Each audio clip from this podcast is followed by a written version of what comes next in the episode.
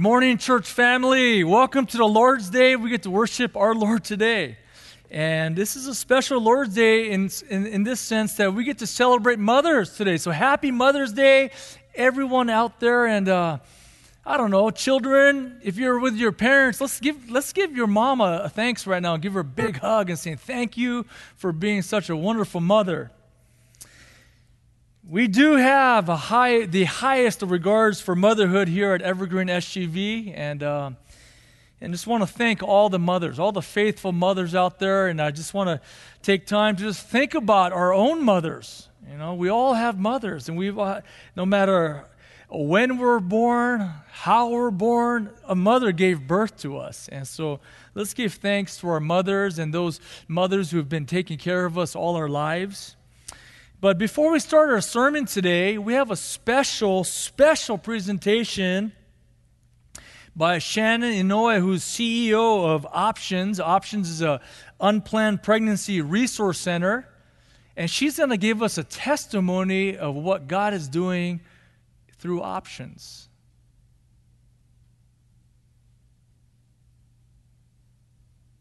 Hello, happy Mother's Day. I'm so honored to be able to speak to you on this very special day. My name is Shannon Inoue, and I serve as the CEO of Options. Just a little bit about Options if you're unfamiliar. Our mission that Evergreen is a big part of is to provide support services to women with unplanned pregnancies in a compassionate and respectful environment. We dream of building a community that values and protects human life. Needless to say, since our work is all about pregnancy, Mother's Day is kind of a big deal for us. It is our joy to help moms go from fear in the midst of the unplanned to joy in the accepting. I want to share with you one of my favorite stories of just such a woman. When we got the call from Jamie, she did not schedule an appointment with us as we did not provide what she was looking for an abortion appointment sooner than the one she already had scheduled. Of course, we couldn't provide her with that, but we shared with her what we could do, which was provide her with information on all her pregnancy options so she could make a decision with confidence. She decided to schedule an appointment. As she arrived and went through our options consultation, it really didn't seem like anything we shared impacted her. When she left, we were unsure what the outcome of her pregnancy would be. I remember thinking, Lord, did it even matter that she came in? Did it make a difference at all? We did the only thing left we knew we could do and prayed. We prayed that God would give her visions of her baby and who her baby would become. I don't remember praying anything like that before. Over the course of a week, we found out that God had answered our very specific prayer. Not only did she call us to tell us that she knew she couldn't go through with the abortion, but she also felt compared, compelled to share with us that she was having dreams about her baby. My favorite part of this story, though, is actually when her baby was born. She had a beautiful baby girl, and we got to do a home visit to meet baby and bring gifts. While visiting, Jamie's own mother happened to be home. She shared beautiful words about how thankful she was that her daughter had come to us because she thought abortion was wrong. She thought it was so wrong, in fact, that she used to pray in front of the abortion clinic around the corner a few years ago. And then we realized she doesn't know she doesn't know what God did. We got to share with her that the abortion clinic she used to pray in front of closed down, and Options is now in that building saving lives. I love this story, especially for today, because I believe it shows God's heart for mothers. That the prayers of a mother years before would become the place that would rescue her grandchild from abortion. In the Bible, God gave motherhood as a blessing, as a redeeming, as a responding to a woman's cry. We believe motherhood is one of the greatest roles that can ever be given by God. And it's an honor to watch the women we serve at Options step into that calling. Mothers are powerful force for the kingdom. I just want to close with saying for those of you who Mother's Day can be a difficult day, maybe you've experienced the loss of motherhood, whether through miscarriage, infertility, or even abortion. I want you to know that God sees you, He loves you, and you can find comfort in Him. 2 Corinthians 1 3 through 4 says, Praise be to the God and Father of our Lord Jesus Christ, the Father of compassion and the God of all comfort, who comforts us in all our troubles. Happy Mother's Day. Let's pray. Father, we thank you for what you're doing in options through options. Lord, thank you for Shannon and her team. Thank you for the leadership there, Lord. Thank you for the lives that they're touching and encouraging, Lord, to turn to you, Lord. Father, I pray, Lord, that you will provide for their needs at options, that you provide for their physical needs, their financial needs. Father, I pray, Lord, that the gospel will be advanced, the kingdom of Christ will grow through options, Lord. Father, I pray for a special, uh, just grace, special comfort for those who actually gone through abortions, Lord. I pray for just a strong sense of your grace and forgiveness for those who've gone through this. And I pray, Lord, if anyone needs to ask for forgiveness, that they would do it and that they will receive the full grace that you provide through your Son, Jesus Christ. Thank you, Father. Father, we also pray that you will bless the mothers of our church family and those who mothered us who may not even be part of our church family. We thank you for our mothers, Lord. We thank you for the mothers here at Evergreen SGV. I thank you for all the spiritual mothers that are here in abundance here at Evergreen SGV. So, Lord, I pray this message, this sermon, would give you honor and glory. And I pray, Lord, that uh, the mothers of this church family, physical and spiritual, would be encouraged, Lord, through the preaching of your word. So thank you, Father. May your word be taught and preached by the power of your Holy Spirit. And I pray our hearts will just overflow for greater love for you, Lord, because you love us so much. In Jesus' name, amen. Amen. Wasn't that a wonderful testimony uh, through Sister Shannon Inoue? And uh, just the more we could hear from what, what the Lord's doing in our church, the more encouraged we'll be. And, uh, and today, we're going to hear about a testimony of, of mother and a grandmother, Lois and Eunice. We're going to be at 2 Timothy chapter 1 verse 5 i'll be reading of the nasb timothy is towards the end of your bible. Timothy is after 1st and 2nd thessalonians.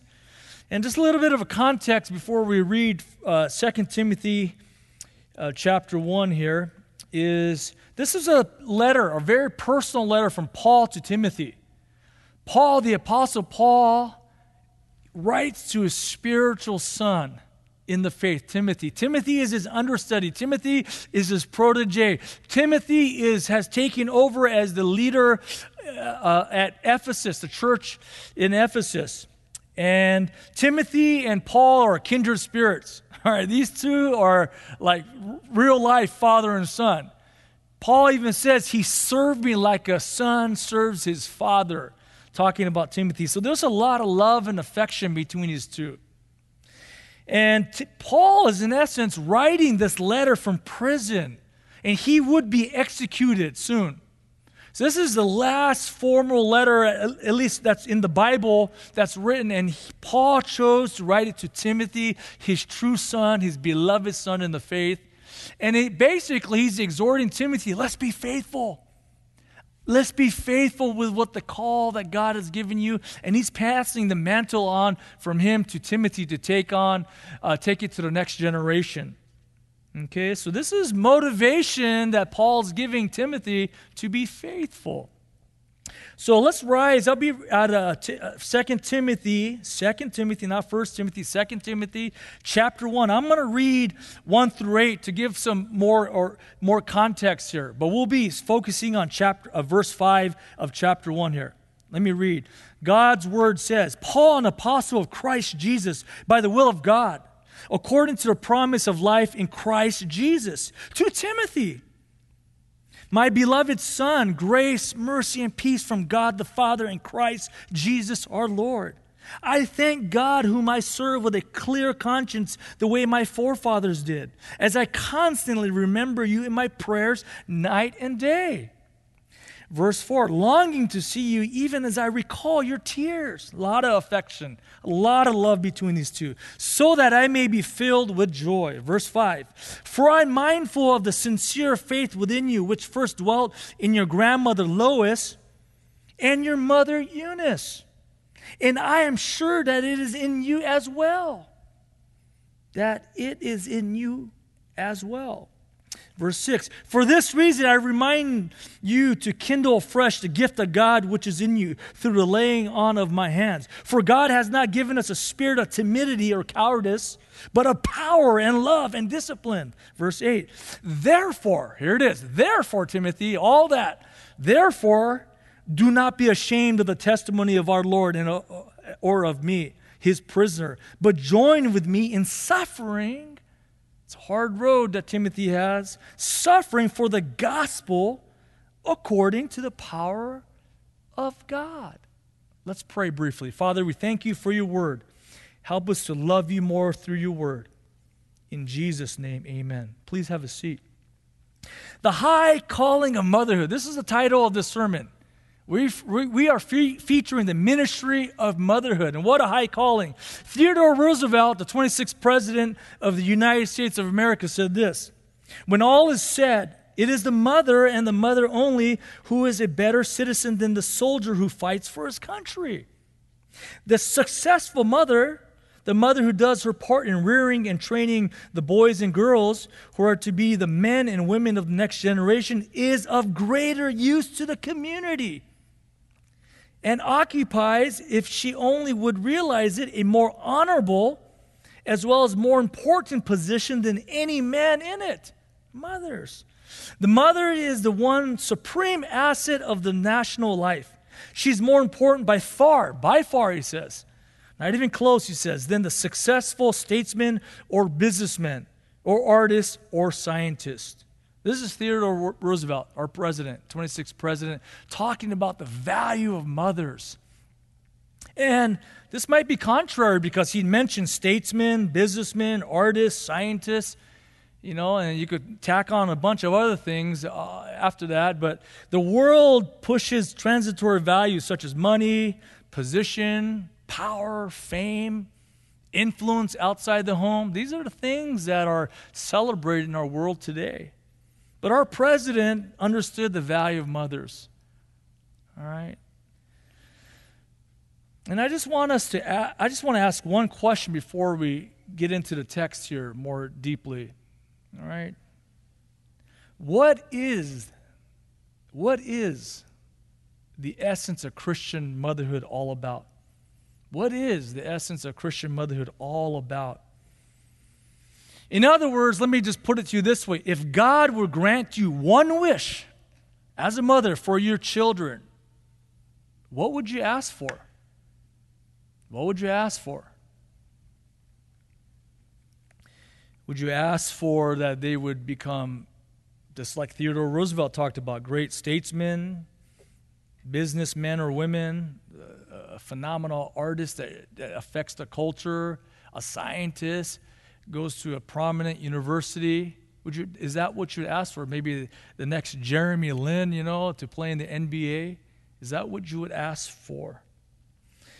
Well, the Bible makes it very clear what the essence of Christian motherhood is about. It's about passing on a sincere faith, passing on a sincere or genuine faith to the next generation. That is the essence of Christian motherhood. That's what this is all about.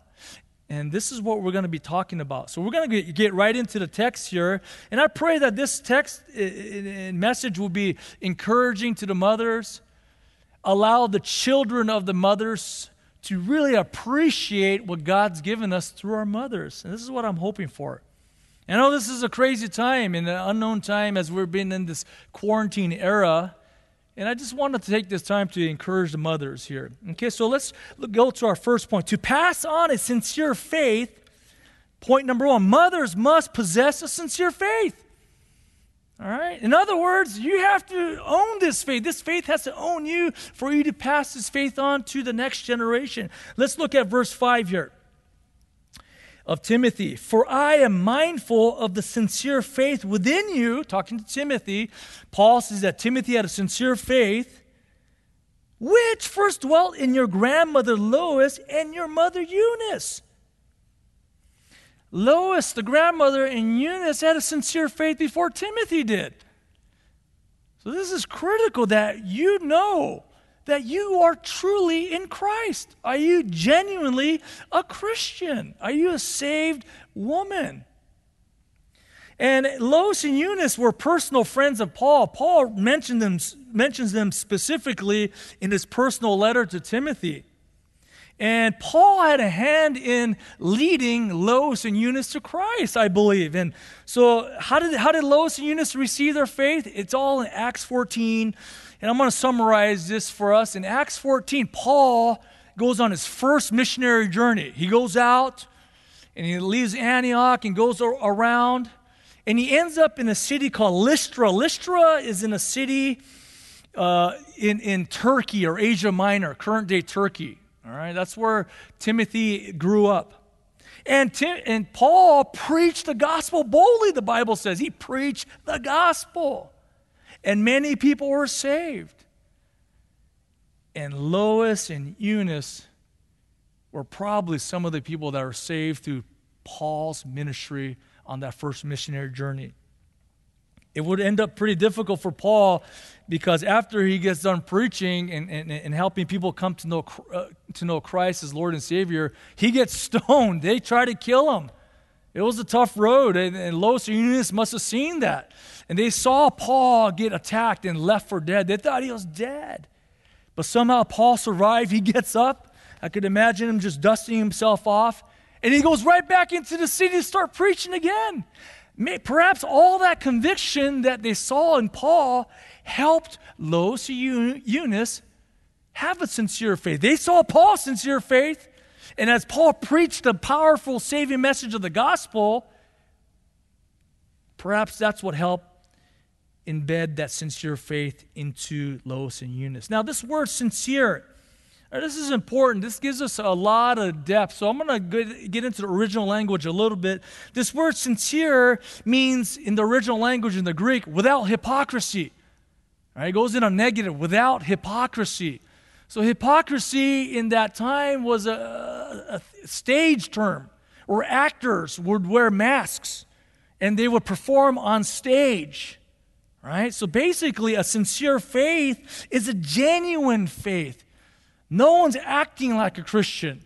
No one's pretending to be one way at church and, and, and, another way at home. You are who you are constantly. Christ is genuinely in you. You actually trust in Christ. And I get it. For me, too, during this quarantine era, my children have seen the, the good, the bad, and the ugly in me. All right, I've, I've had to repent and apologize and, and, and because I have more chances to be around. If we're around, I get it. So, moms and dads, I get it. If you're constantly around your children, and they may, our children may have seen some of our low points, I'm there with you. In order to combat that hypocrisy, let's just be like Peter as we learned last week. Let's learn to repent, repent to the Lord, and perhaps repent to our people who we sinned against and who we weren't perfect with. Hypocrisy is the one of the most damaging hurdles or obstacles to, to good discipleship. That's why it's important that we possess a sincere or genuine faith in Christ, right? It starts with us. Is, is, is Christ real in our hearts? Does he dominate our thoughts? As we repent, I think it's important now as we think about, okay, I want to lead my son or daughter to know Christ Jesus as my Lord. I'm trying to pass on a sincere faith to them. Just like Lois Eunice had a testimony, I think it's important that we are able to share our testimony with our children. Have you shared your testimony how God saved you? Perhaps what you're like before, what you trusted in before. what, you, what sins that you might have struggled in before. And as age appropriateness allows, you're able to share more and more details of that and then how God saved you from that. I think that's important for us to be able to share our testimony with one another. We, I think it's important in the church family, but how much more in the home? Our family members should know our testimony, how Christ saved us. We know how Christ saved Lois Eunice, Acts 14. It's there. And I'm sure Timothy knew about that. All right, let's move on to the next point. To pass on, to pass on a sincere faith, mothers love sacrificially. This is what mothers do. This is the very nature of motherhood. It's all about sacrifice. And as, as, as Theodore Roosevelt talked about it, much of the sacrifice is unknown. Sometimes your own children don't realize the sacrifices that you're making. You know, certainly the media isn't going to play it up. Certainly they're not going to uh, perhaps write books and write movies about this. These are just mundane, everyday sacrifices. I mean, just the mere fact of childbirth, child labor and birth is, is, is a sacrifice. To go through that is hard. I've seen it and been part of it four times already. And it was a sacrifice for Charlotte. Even if you've adopted children, it's a sacrifice. You, your whole lifestyle is upside down, it's different for the better, but it's, it's still different. Freedoms are less. Income has to be more, uh, more calculated in how you spend things. Uh, uh, how you spend your time is different now. Sacrifice. Sacrifice. Some, many mothers, mo- most mothers in our church have sacrificed personal and professional ambition to be mothers. You know, and th- these are real sacrifices that take place. Now let's take a look at Eunice. Who was Eunice? Who was Eunice? There isn't much written about Eunice, but there are clues here. There are clues. So let's turn to Acts 16.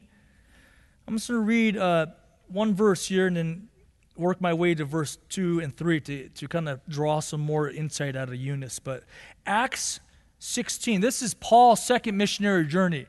After his first mission, missionary journey, he comes back to Judea, spends some time, and he goes back out and he goes, Let's visit the churches that we established. So he makes sure, Paul makes sure to make makes a visit to Lystra. I'm sure there's some personal connections there with Lois and Eunice there, and he made some good friends.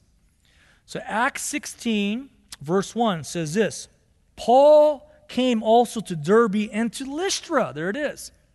This Timothy's hometown. And a disciple was there named Timothy. He goes, Wow, look at this young man. Timothy, I remember when you were this tall, when at my last visit, maybe five years ago. Look at you're all grown up now. The son of a Jewish woman, this is Eunice, who was a believer, a Christian. Eunice was a Christian, a fellow sister in Christ. Jewish heritage, Jewish background, follower of Christ, fellow was a believer. And then, comma, my NASB has a comma, but his father was a Greek. His, but his father was a Greek. So we learned some very big pieces here. Ethnic Jewish woman, culturally Jewish woman, spiritually in Christ, Christian woman. Now, we also learn something about her marriage. It says, but his father was a Greek. A lot of commentators, a lot of uh, scholars who dissect the Greek language believe the wording would suggest that Timothy's father, Eunice's husband, was probably deceased. So Eunice likely could have been a single mother during that time. Minimally, even if he was alive, he was a non believer. So Eunice was a Christian, and if the husband was alive, a non believer. So a lot of that burden of discipling Timothy fell on her shoulders and Lois's shoulder, grandmother. So she was a single mother, and, and probably, and she Eunice deserves double honor for that. It, it, she did double the work on her own. And, and what was it like for widows in the Greco Roman world? Difficult. I mean, very difficult. It's difficult now. Back then, it was extremely difficult. Uh, women who did not have a husband oftentimes begged for support, had to rely on uh, relatives for financial support and financial covering. This could have been Eunice. This could have been Eunice. And I believe the church probably came around her and supported her and helped her out. But Eunice was just emblematic of sacrificial love. She put everything on hold to take care and raise up Timothy in a godly manner. And that's what mothers do. Mothers put themselves last. This is what mothers oftentimes eat last. Mothers oftentimes go to bed last. This is what mothers do sacrifice. In my story, I have, an immigrant story. And uh, I was just thinking about my own mother. Um, when she immigrated from Japan to America to Los Angeles, she worked as a seamstress in the garment district in downtown LA. She described for hours and hours she'd hustle to put dresses and, and jeans and pants together, and it, stuff will be flying around. At the end of the day, her hair was all white because all the fibers were flying around. But she wanted to make some more money to help our family out. So she, this is what she bought. She got a Consew sewing machine. I started asking her, Consew sewing machine. I don't know about Consew sewing machines, but this thing has been around since I can ever remember. From Monterey Park to Arcadia, it's been around. And that sound, that motorized, is powerful. This is not the typical sewing machine. And she said to me, she, she wanted a Singer sewing machine, but it would cost too much. So they, they could save up only to buy this machine. And what she did during, after work, was she'd come home, prepare dinner for the family. We'd eat, get everyone bathed. And then at night, I remember that sound, just that motor, her push, pressing down on, on the foot pedal and, and stitching away more. She was able to get some extra clients to do extra work at night, in the weekends. I remember that sound. I remember saying, hey, be careful, don't put your finger in there. It's going to be rough, don't put your finger in there. And this is what this is how my mom was. I remember her babysitting other people's children, and she'd say, yeah, This will help us get the groceries for this week. This is my mom. She would do all the grocery shopping, she'd do the saving, she'd, she'd help our family invest with the money that my dad earned through gardening. I mean, she'd wake up early, make our bentos or our lunches. This is what I remember. This is what I remember. I remember a story when uh, you know I was a kind of a probably difficult son, and and she reminds me of that. I, I, used to like to jump off things, jump off the stairs, jump off the garage, jump off things, and jump onto things. And I did that. I remember her saying, "Don't jump off the stairs," and of course I didn't listen. And I remember once I'm jumping off the stairs and landing on my head and cracking my head, and blood was all over the place. I don't remember that that much, but I remember my head with a towel wrapped around my head, laying on her waist as, as we drove to Garfield Hospital to get my head stitched up. These are the things that stays with you. These are the things that I remember. Mothers love sacrificially. And as they nurture us, this is what builds intimacy with us, eh, boys and moms and girls and, and, and our moms. This is, this is how it's done. They pour everything into us. And oftentimes, especially for an immigrant mother, a lot of our hope, their hopes and dreams lie in their children. Right? That's why that's where all the sacrifice is done. But let's get back to Eunice here. Let's go to verse 2 of Acts here, uh, uh of, uh, of chapter 16, Acts 16. I'm going to read along here. This is how Timothy ended up. And he was well, just talk about Timothy, verse 2, and he was well spoken of by the brethren the Christians are, see, are, well, uh, are thinking highly of Timothy, who were in Lystra and Iconium, surrounding city. Verse 3 Paul wanted this man to go with him, and he took him. So Eunice raised a godly son. All the brotherhood was affirming this. Eunice, you did a good job. Your son loves the Lord. Your son is faithful. Your son has godly character. Everyone spoke well of Timothy. And I said, I can't help but think how Eunice, if she was a, in particular a single mom, how, perhaps a lot of her hopes and dreams lied in Timothy. She just, this is what she, who she lived for. This is who she invested in. And she just poured into Timothy, took care of Timothy's physical needs, took care of Timothy's emotional needs, taught Timothy to love the Lord. And then what happens in verse 3? Here comes Paul. He goes, Timothy, I got a calling for you. And what does Eunice do? Eunice sacrificially gives up Timothy to Paul and blesses him to go. How hard must it have been? I mean, Timothy could have been the source of financial support for Eunice and Lois. Timothy could have been companionship for Eunice. Timothy could have been security for Eunice.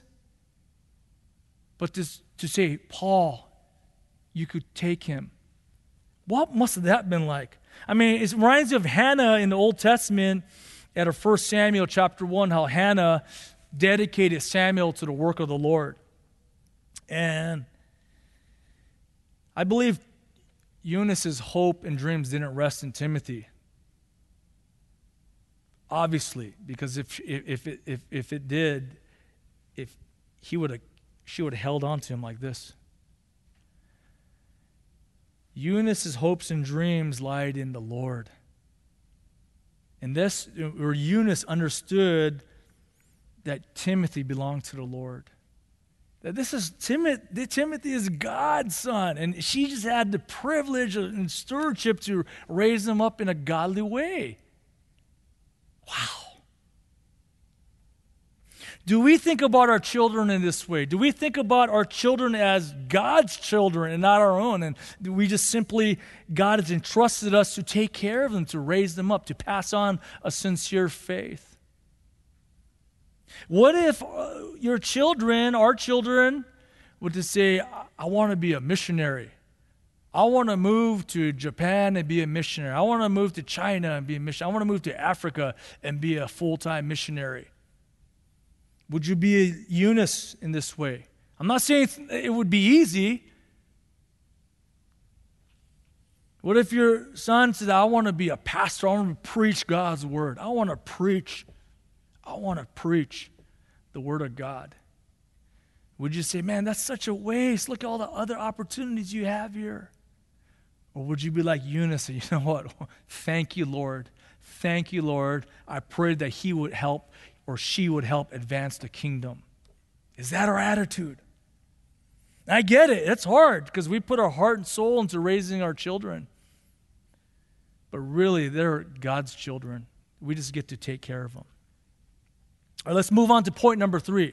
To pass on a sincere faith, mothers teach. Mothers teach. I'm going back to 2 Timothy here now. To, pa- to pass on a sincere faith, mothers teach. At the end, it says this, at verse 5 of 2 uh, Timothy, verse, chapter 1, verse 5 I am sure that it is in you as well. So, this sincere faith was in Timothy. And mothers must teach. Mothers must basically parlay all that intimacy, all that nurturing that we that they that mothers been pouring into their children.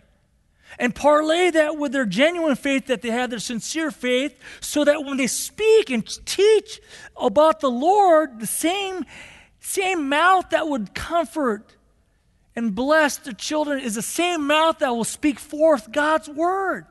This opens up the eyes of the children to see and the ears to open up to hear and to take you seriously when you teach about the Lord. That's why we're doing this. This is why you are nurturing. This is why you're loving, so that you have this influence to speak truth into the lives of the children. We have to know what we're competing for. We have to know what the essence of Christian motherhood is all about. This intimacy and the genuineness of faith absolutely undergirds your teaching. This is the point here. This is the point here. Turn to the right a little bit. 2 Timothy chapter 3, verse 14 and 15.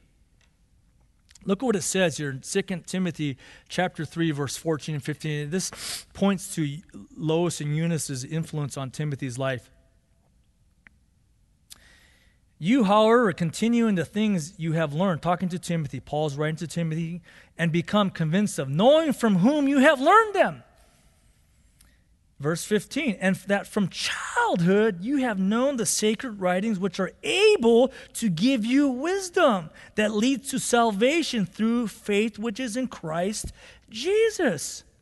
So this in verse 15 it says, and that from childhood, or other, another translation, since infancy, since you're a little baby, Timothy, from childhood. Timothy, Paul wasn't there. Lois and Eunice were there since infancy, and they were teaching Timothy about the sacred writings, the Word of God. They had the Old Testament. They were teaching Timothy about God. Now, very specifically, they, they were not just teaching Timothy about God for Timothy to be a good person, to be a respectful boy someday, to have uh, Timothy to have manners. But look what very specifically what verse 15 talks about. And from childhood you have known the sacred writings. All right, here, to, here it is, moms, which are able to give you the wisdom that leads to salvation through faith which is in Christ Jesus. Their teachings were leading him to accept Christ as his Lord and Savior. They're teaching him about the coming Messiah, Jesus, the Christ that will come someday. They were teaching Timothy about his great need for a Savior and how God loves us so much that he will send a Messiah someday. The wisdom that leads to salvation in the Savior, Christ Jesus. Now, I want to be sympathetic here. I didn't grow up in a Christian home. I didn't grow up in a Christian home, and perhaps you're sitting there right now thinking, I didn't grow up in a Christian home either.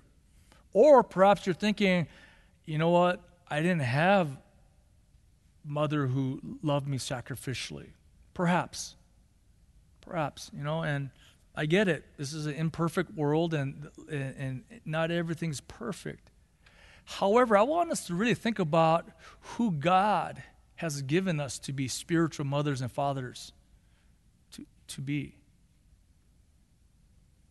Think about it. Even Paul, he calls Timothy his beloved son. Paul was more likely single. He never had any physical children, but he had a ton of sons and daughters. Lois and Eunice being daughters. Timothy was a son. He calls my beloved son. Let's be grateful for those who God has given us. God provides. Somehow you came to faith. Somehow you came to faith, brother and sister. And, and, and, somehow someone took the time to teach you about the saving message of Christ. Who is your spiritual mother? Who is your spiritual father? Let's thank God for these people. I mean, I'm grateful for our church school teachers. Thank you for putting on these Zoom meetings for the youth. Thank you for teaching them truth, truth that leads them to a saving knowledge of Jesus Christ. Thank you for being spiritual mothers and fathers to our youth and our children. Thank you for those who are mentoring other people in the life of our church who are acting as mothers and fathers to us. Thank you. Thank you for all the aunties are, around the church who love well. So when we talk about motherhood, we're not just talking about physical motherhood, we're talking about spiritual mothers as well. This is what life in the church is about. This is what this is about. I think of, uh, about Auntie Mitzi. Auntie Mitzi was probably the first blood relative that became a Christian in our family. Auntie Mitzi lived on the west side. Her family is, uh, is related to my dad's side. And she was probably the first Chris, Christian. She married Uncle Joe, who loves the Lord, and both of them are with Jesus now in heaven. And I remember her praying for me, praying for me as I grew up as a boy, praying for my salvation, praying for my parents' salvation. Spiritual mother. I remember sisters in our church like Tracy Yoshitake who would be praying for me when I was acting like a teenager, okay? Or my mind and heart were racing out, chasing after other things. She was praying for me, patient with me, tolerating me, and, and just loving on me. Spiritual mothers. I think of Layla Olson, who was wife to who was wife to Pastor Mike Olson, my first church family, Pacific Heritage, who was patient with me as I was an infant Christian joining the, the, the church family. I, I know I said some crazy things. I know I was, I wasn't acting in the most loving ways at times, but was patient with me. I'm grateful for these sisters in my life. I've I have spiritual mothers. You have spiritual mothers if you're in Christ. Let's thank God for these spiritual mothers. And I just want to finish up here. I hope this is, uh, is encouraging to the mothers, you know, who are currently mothers and, and raising young children, or even mothers who have older children. I hope that this is encouraging to you, sisters. I really do. I, this is the heart behind this: is to honor God by preaching His word and to edify the mothers. You have the greatest task in our church family, and I want to encourage the spiritual mothers of our church family. Thank you, thank you, thank you. But I want to kind of switch the focus now to the children, which Mothers, you could be the spiritual children as well. I'm a spiritual children, child. Point number four is mothers motivate. Mothers motivate. Motivation, as Pastor Victor talked about, is what drives us to wanting to do something. Encouragement inspires us, right? energizes us, boosts us, fuels us. You know, if you're thinking that we're some kind of a, a car, this is nitrous to our car that we get to go. It's fire in our bones, all right? This is what motivation is. I, I, I don't know if you could tell, but your pastor is a motivation junkie. I've always looked for motivation all my life, all my life is oftentimes it could be lonely and you need motivation. You need to carry people in your heart and your mind. People are the greatest fuel for me to be motivated, quite honestly. Christ is my greatest motivation, but God gives me people to fuel me. And um, the Christian life, you need motivation. You need motivation to be faithful in this Christian life. It's like a marathon, right? It's not just a quick Uh, 40 yard dash. It's a marathon. it's a, uh, the Christian life is going and going, and we need motivation. It has ups and downs in this Christian life. And I want to give you more detail to this context to this letter by Paul to Timothy.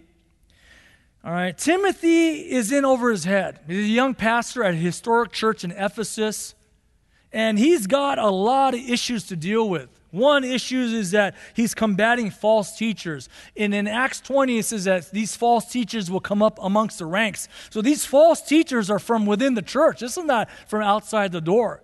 So in, in Ephesus, he's dealing with people who are prominent in the church, who are false teachers. And Tim, Paul says, You handle these false teachers, Timothy. Handle them. Formidable opponents. Timothy is left alone. Paul isn't with him. Paul's in prison. His hero, his idol, is in prison, about to die. And Timothy's probably wondering if this could happen to my mentor, this is going to happen to me. Am I willing to suffer like this? Am I willing to suffer like this. And he's starting to, uh, to question his calling. In chapter 1, Paul exhorts him to kindle afresh that gift that, he's, that he has, a gift of preaching and pastoring. He says, Paul also exhorts him in chapter 1 of Tim, 2 Timothy to not be timid. Don't be a coward, Timothy. God did not give you a spirit of cowardice, he says, but of power and love and discipline. And then and Paul actually exhorts him to not be ashamed of Christ and of Paul. Perhaps Timothy was on the verge of defecting like Peter did, like, uh, if I claim Jesus and Paul, the same thing's going to happen to me. This is hard. And we would, any of us would understand that this is a very hard situation that young Timothy's in. I get it. I get it.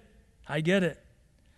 And so Paul is giving Timothy as much fuel to be faithful to be faithful. This is it, brothers and sisters. We want to be faithful. This is why Paul brings up Lois and Eunice.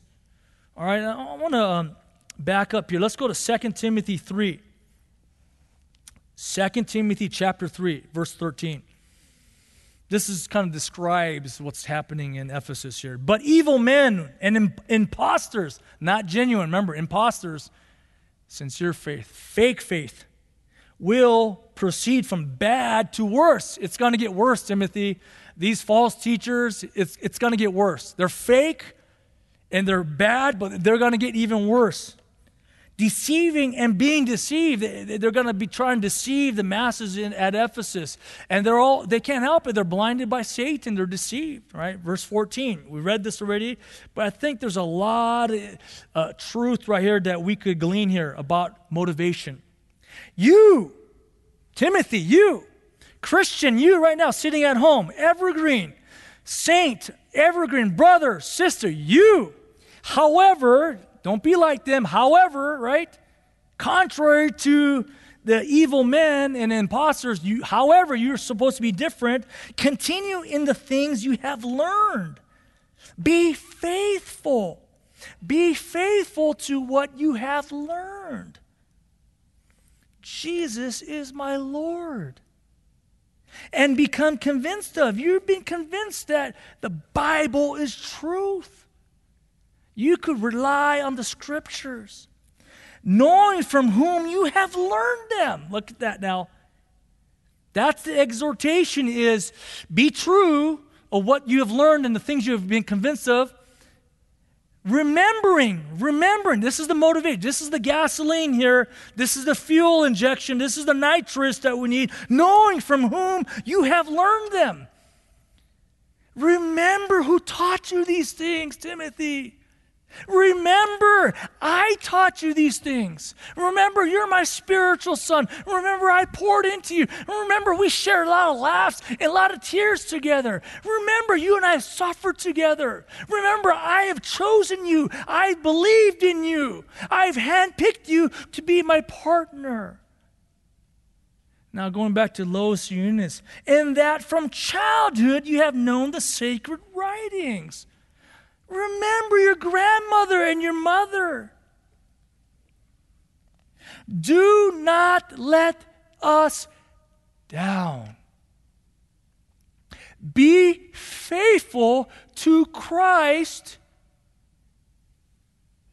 because you carry all of us with you to the next generation. Paul will die soon. By this time, Lois grandmother might have died already. She might have been in heaven. By this time, who knows, Eunice might have been dead.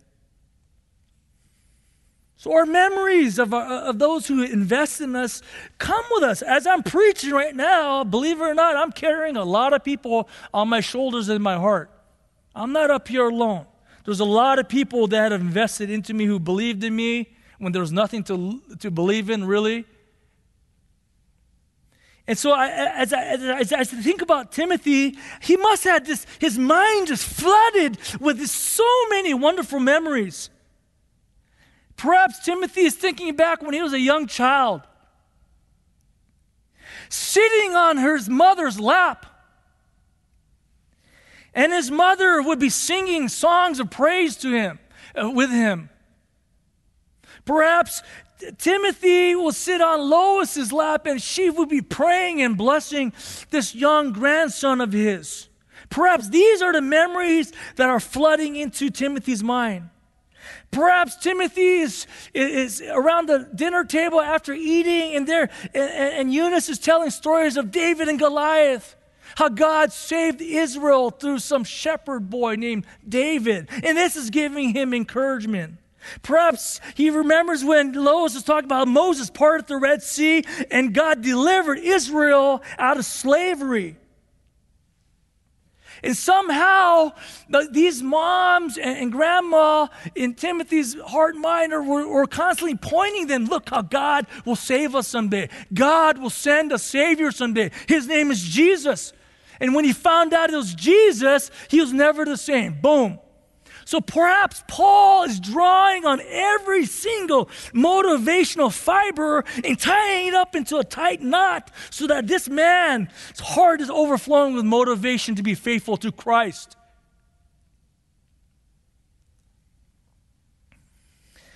Be faithful, my brothers and sisters. Be faithful. Be faithful. God has invested in you and me. And God has used the most special people to invest in you and me. We're not doing this alone. You no longer just represent yourself, you represent everyone, Christ, and you represent everyone who's taking the time to invest in you and me. How could a man or woman walk away from the faith knowing that? And I'll just say this much, uh, just bringing it back to present times. I mean, it blesses me when our, our own Timothy, our youngest, says, I love mommy's cooking. It blesses me when I see Charlotte praying for the children in bed. It does. You know why? Because I know these things stay with you for a lifetime. You don't forget these things. As a grown man, I'm a middle aged man. Eh, these things don't leave you. You don't forget these things. You do not forget these things. You don't forget these things. Timothy was faithful. Timothy was faithful. Hebrews 13 23, if you want to reference it on your, on your own, Hebrews 13 23 says that Timothy was released from prison. Evidently, he embraced the suffering and he was faithful to the end. And I got a special word here. I, want, I got a special word to any, uh, to all the faithful mothers out there, even dads, faithful dads. And you've been faith, you have a genuine faith. You've been sacrificially loving on your children. You've been teaching your children about salvation in Christ. And for whatever reason, your children don't believe. I want to encourage you Just what Paul told Timothy be content in being faithful. The exhortation was Timothy to be faithful. Be content in being a faithful mother, faithful father. Continue to hold on to that sincere faith. Continue to love sacrificially. Continue to teach when God gives you the opportunity. Continue to pray that the Lord would open the hearts to know who Jesus is in their hearts. Lean into the kindness of God.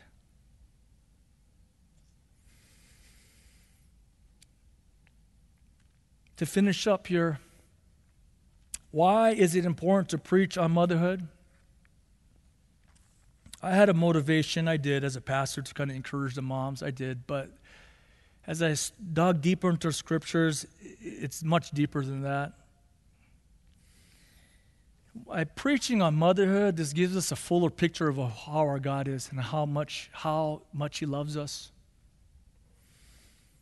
Isaiah 66 13 says that God comforts us as a mother. Matthew 23 37, Jesus calls himself like a mother hen gathering her chicks or her babies. Motherhood is a picture of God's love and care for us. And Lois Eunice represent that, how they loved on Timothy. But keep in mind, Lois and Eunice were sinners saved by grace. They were not perfect. But God is perfect.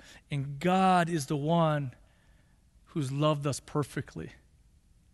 He's the one that's nursed our, our, our scrapes and bumps in life. He's the one who feeds us and provides for our physical needs. He's the one that's teaching us through the word and through, through other people that he sends our way and through life circumstances. He's the one that loved us sacrificially the most by sending his son, Jesus Christ, to die for us.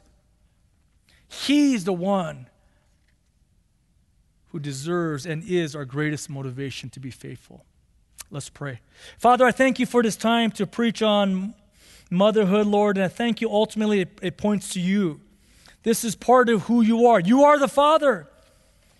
However, Lord, you love us like a mother. You do care for us like your own children. You nurture us. You comfort us. You nurse us. Thank you for being this type of God to us, Lord. Thank you, Lord. Wow. Thank you I pray for the children who are not in the faith yet, that they will come to faith in your Son, Jesus Christ, as Lord and Savior. I pray, Lord, that you open the eyes of their hearts so they will not be darkened, that they would see your Son, Jesus Christ, as Lord and Savior. And I pray for these parents to be content in being faithful to you, Lord. Continue to be a faithful mother, faithful father. I pray, Lord, for, for mothers who may be weary and tired. I pray through the preaching of your word that they have more vigor. They have a renewed passion for what you have called them to do. I pray for encouragement for those who desire to be mothers, those who just been wed, those who are thinking about it and dreaming about it someday, those who have been trying a long time for whatever physical reason babies are not coming, Lord. I pray, Lord, that you prepare them for motherhood. I pray that you would implant in them a deeper and more genuine faith so that if and when children come, they'll be ready to parent their children well, to pass on a sincere faith. And I pray for the desires of their heart that they would be able to have children, either physically or through adoption, Lord. So, Father, I thank you, Lord. And I also pray for special comfort for those who lost their mothers recently, in particular, within the last couple years, Lord. Mother's Day is a blessing, but it also could be a challenging time. So, Father, I pray great memories, fond memories of fondness and just nurturing and love would uh, be radiating in their hearts, and they, they would offer praise and thanks to you. Thank you, Lord, for your word. Your word is good, and we want to love your Son more. Thank you, Lord. In Jesus' name, amen.